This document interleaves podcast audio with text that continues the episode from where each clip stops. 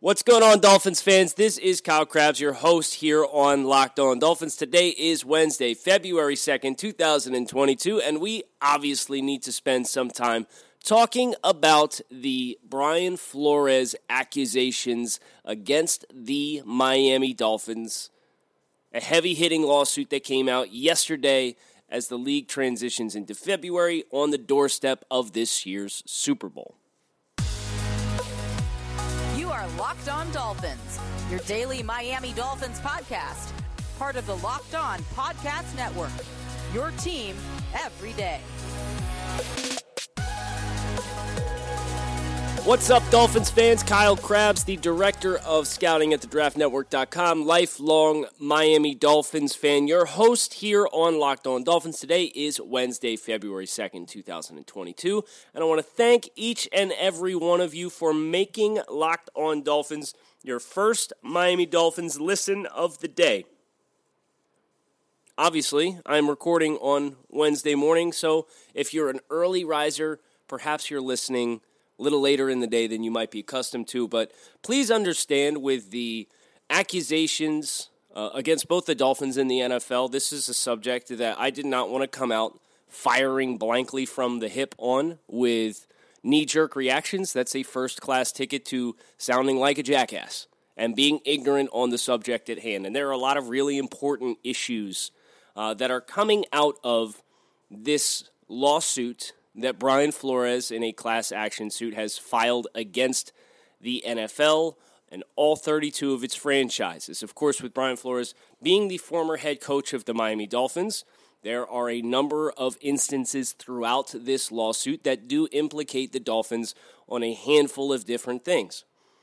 Coach Flores, throughout the course of his lawsuit, had alluded to a number of different potential transgressions by the Miami Dolphins, and, and that had included uh, the optics of his termination from the team, uh, stating that he was cited as being uncooperative, uh, but that the Dolphins and that relationship was uh, presumably failed nearly from the start and doomed nearly from the start. And that then got into some very detailed accusations of a different kind as it pertained to the Miami Dolphins that illustrated the working dynamics that coach was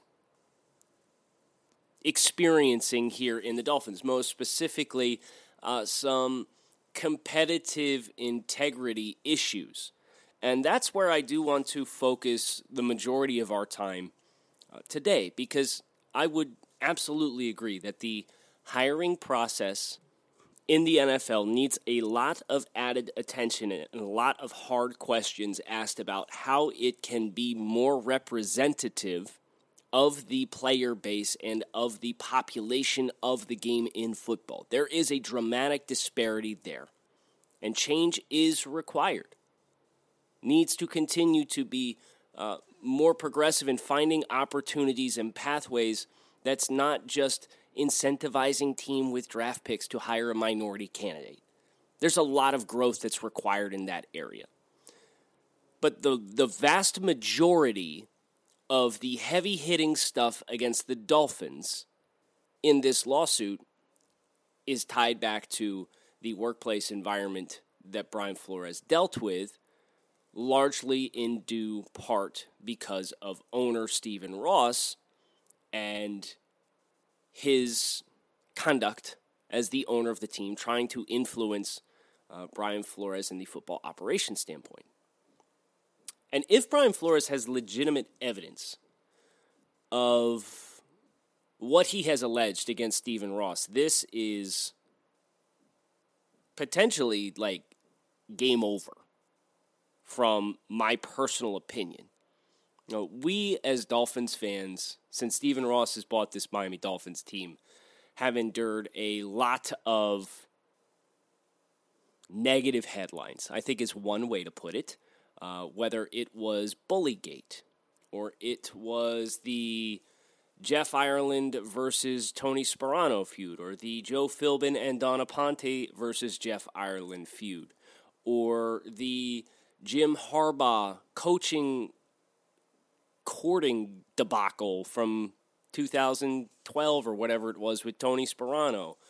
uh, or not being able to hire a general manager after firing Jeff Ireland, or 10 months of courting a alleged sexual predator with 22 accusers with nonstop rumors in the headlines for 10 months out of the season. And now an owner reportedly and allegedly offering his head coach $100,000 for every loss in 2019 to ensure the team, quote unquote, tanked correctly. Really? If we had not sat through all of these other things, I could maybe say that I was a little bit surprised. But this Dolphins team is consistently finding themselves in the headlines for all of the wrong reasons. And an owner offering a coach six figures for every loss uh, is a severe violation of the integrity of the game. And then also there was the uh, yacht incident, which was you know, Stephen Ross allegedly had asked Brian Flores for his help in recruiting a quote unquote prominent quarterback, which many outlets have suggested is Tom Brady, uh, back ahead of the 2020 offseason uh, to become a member of the Miami Dolphins. And Brian Flores refused.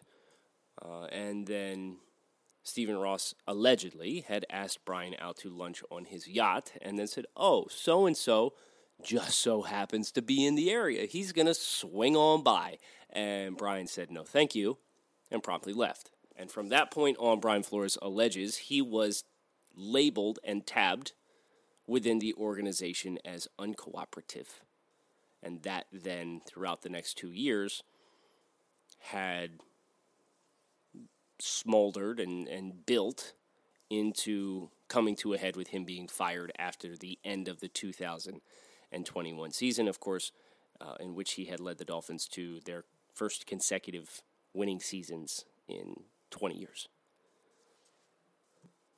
Bet Online has you covered this season with more props, odds, and lines than ever before as football continues its march through the playoffs right to the big game in a few weeks. BetOnline.net remains the best spot for all of your sports scores, podcast news this season, and it's not just football. BetOnline has up to the minute info on pro and college hoops the NHL, boxing, UFC, along with live real time updates of current games. Don't wait to take advantage of all the new amazing offers available for the 2022 season. Bet online, where the game starts.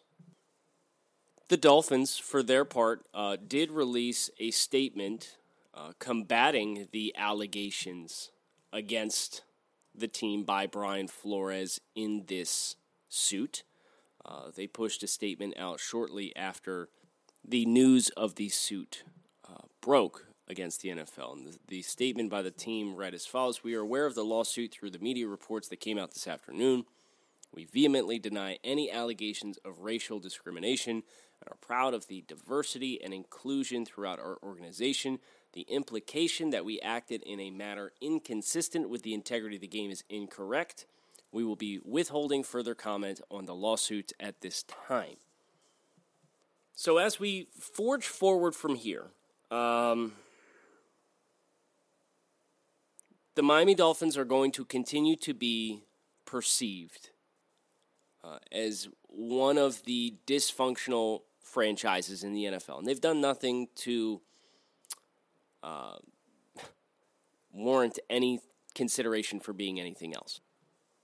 This is unfortunately just the latest stop along the way. And it's extremely frustrating and disheartening uh, to know that under the surface, if these allegations on all fronts against the Dolphins are true, that uh, this is a team that, that feels like it's really going to struggle under its current ownership group to suss out the issues and, and become one of the proud, successful consistently competitive organizations across the league.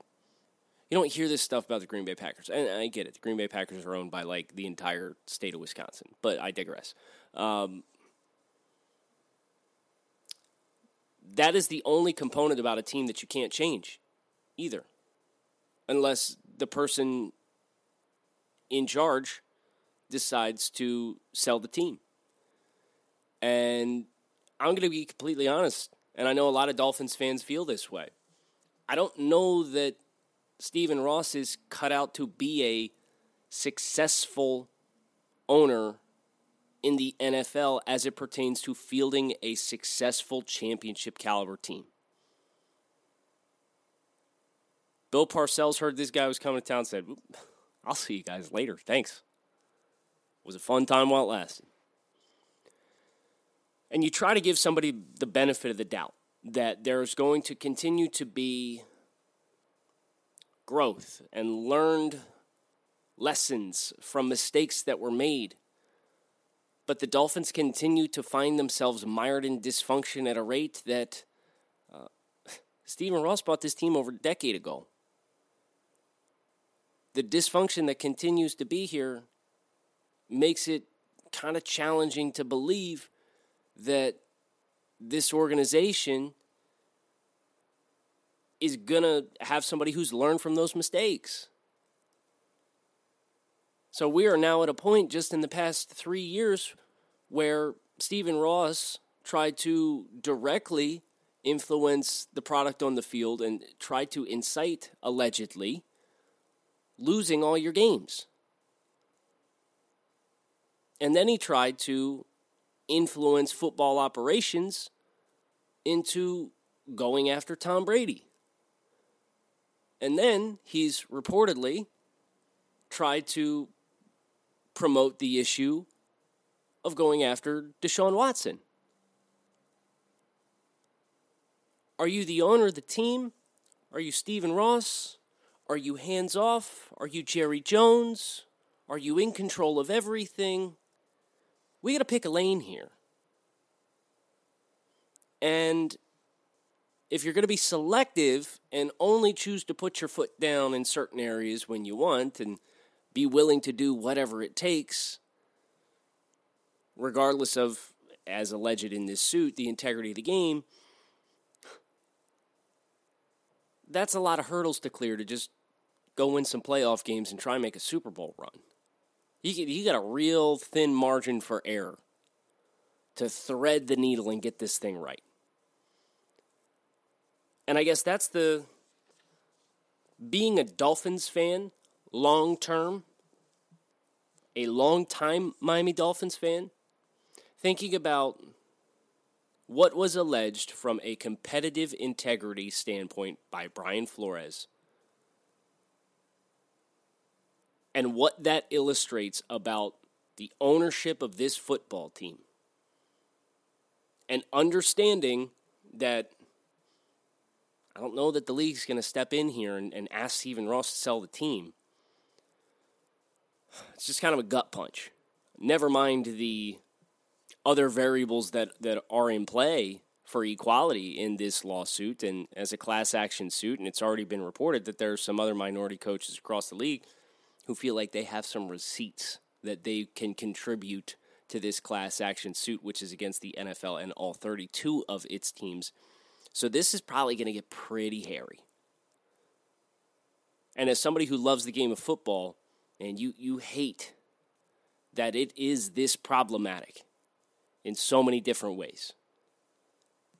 Built Bar is a protein bar that tastes like a candy bar. These things are high in protein, high in fiber, low in calories, low in sugar, and they got 100% chocolate on all of their bars. They are absolutely delicious, and with about 130 to 150 calories per bar, they're going to help keep you slim, they're going to help keep you fit, and as we already said, and we can't stress enough, they're absolutely delicious. Right now, you can visit built.com, use promo code LOCKED15, and save 15% off your next order. That is built.com, promo code LOCK15 to save 15% off your next order of the world's most delicious protein bar. So, as far as the uh, lawsuit and allegation against, against the Miami Dolphins go, I, um, I think it's important for me to continue to educate myself on the subject at hand and continue to make sure if I am speaking on this matter, uh, I feel as though I have looked into it and, and sought out enough opinions uh, from those who are more educated on it than I am. So uh, I understand the, the, the thirst that Dolphins fans have for my opinions on everything uh, pertaining to the Dolphins, and I know that I've got a great listenership base, and you guys are, have been awesome and supportive. Uh, but this is not something that I feel comfortable just kind of shooting from the hip on. And I want to stress that because as this story progresses, we'll continue to talk about it. But this might not be something that you get the emergency podcast on because this is something I have to talk to people about and talk to people who have experienced it, talk to people who have lived it. Uh, so I hope you please understand that you know I am here for you in your uh, needs as a Dolphins fan to react to anything that we get. But some things just require a little bit of due diligence on, on my part to make sure I'm not speaking ignorantly. One thing that I don't feel as though I need any extra time on to avoid speaking ignorantly on is some of these prospects down here in Mobile for the 2022 Reese's Senior Bowl, which is where I am at now. Uh, watched yesterday's set of practices and was dialed in on wide receivers and defensive backs. And if the Dolphins do end up ultimately hiring head coach vacancy to be filled by Mike McDaniel, the offensive coordinator from the San Francisco 49ers, uh, I have a name for you that's down here. And a name who probably is not going to be a first round name and probably not going to be a second round name, but uh, a name that makes a lot of sense stylistically for what the needs of that Shanahan offense are going to require. And I'm talking about Christian Watson, the wide receiver from North Dakota State. Staples of the wide receiver play in the Shanahan system are run after catch, and they're also physicality. You need wide receivers who can block linebackers and block safeties and get involved in the running game. Christian Watson is six foot four, 211 pounds, and he's got a lot of pop and a lot of juice when he comes off the line. He's very explosive. But this was a guy who, at NDSU, and I understand North Dakota State is FCS level competition, but that's why schools like the Senior Bowl, or events like the Senior Bowl, I should say, are so important because he's now on the field with players from all over the country playing against all different levels of competition and he physically looked the part. He was tough to contain. Six foot four, two ten is six foot four, two ten. It's do you have that dog? And this was a guy who at North Dakota State run heavy offense, created helped create a lot of splash plays because he was involved in the great in, in the run game and very effective in that component of the game. And then on top of that, he's got straight line speed. He's physical. There is I, I think about Jauan Jennings being drafted uh, by the San Francisco 49ers in the middle rounds. And Christian Watson, I can say this already, and I haven't done a full deep dive evaluation of Christian Watson. He's a better football player than Jauan Jennings. And Jauan Jennings was somebody who was coveted by the 49ers for all of those same traits. So I like Christian Watson quite a bit if that is the direction that this offense is going to go. Another name that I would have soft circled uh, here in Mobile, and it's a player who um, is about as polar opposite of a wide receiver, if we're being honest. Uh, Calvin Austin III. If you're looking for more separators, if you're looking for more speed, I mean, this this guy, we just got done talking about 6'4, 211. Calvin Austin's five seven and a half, 173 pounds. Like, he's tiny, okay? But you could put him in a phone booth and you still couldn't touch him because he's lightning quick.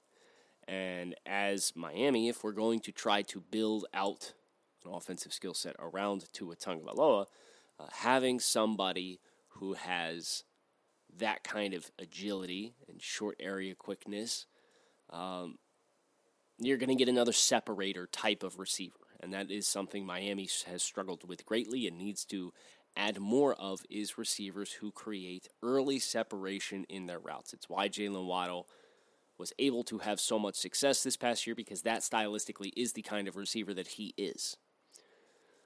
So today I'm on the trenches, which I'm excited for. I'm going to be dialed in on O line, D line. Looking forward to bringing some new names uh, in addition to any other necessary reactions to the suit against the Dolphins and the rest of the NFL um, that come out over the next 24 hours. I do know Brian Flores is speaking uh, on a number of outlets this morning in regards to the suit that's been filed, and uh, I'm sure uh, we'll actually, you know what? I'm not sure we'll get any more explosive tidbits because it's it's in a suit, right? And anything that's discussed from this point on, from a legal standpoint, is probably going to be strategic. Uh, so I don't know that we'll get any other heavy hitting tidbits from from Coach um, on the, the the news circuit. I know he's going on like CBS and ESPN's Get Up and all that kind of stuff today. So uh, we'll see if anything comes of that that uh, requires our attention to also kind of talk through. And I want to let you guys know that like we're here for each other as people who have chosen, for whatever reason, throughout their individual lives to love this football team, um, I'm here for you. Let's stick together. This is a, a challenging period. And um, we, as fans of this team and as people, uh, need to care for each other. So keep those chins up. Keep it locked in right here on Locked On Dolphins of Kyle Crabbs. Thanks, as always, for listening. You guys make it a good one. Talk to you again tomorrow.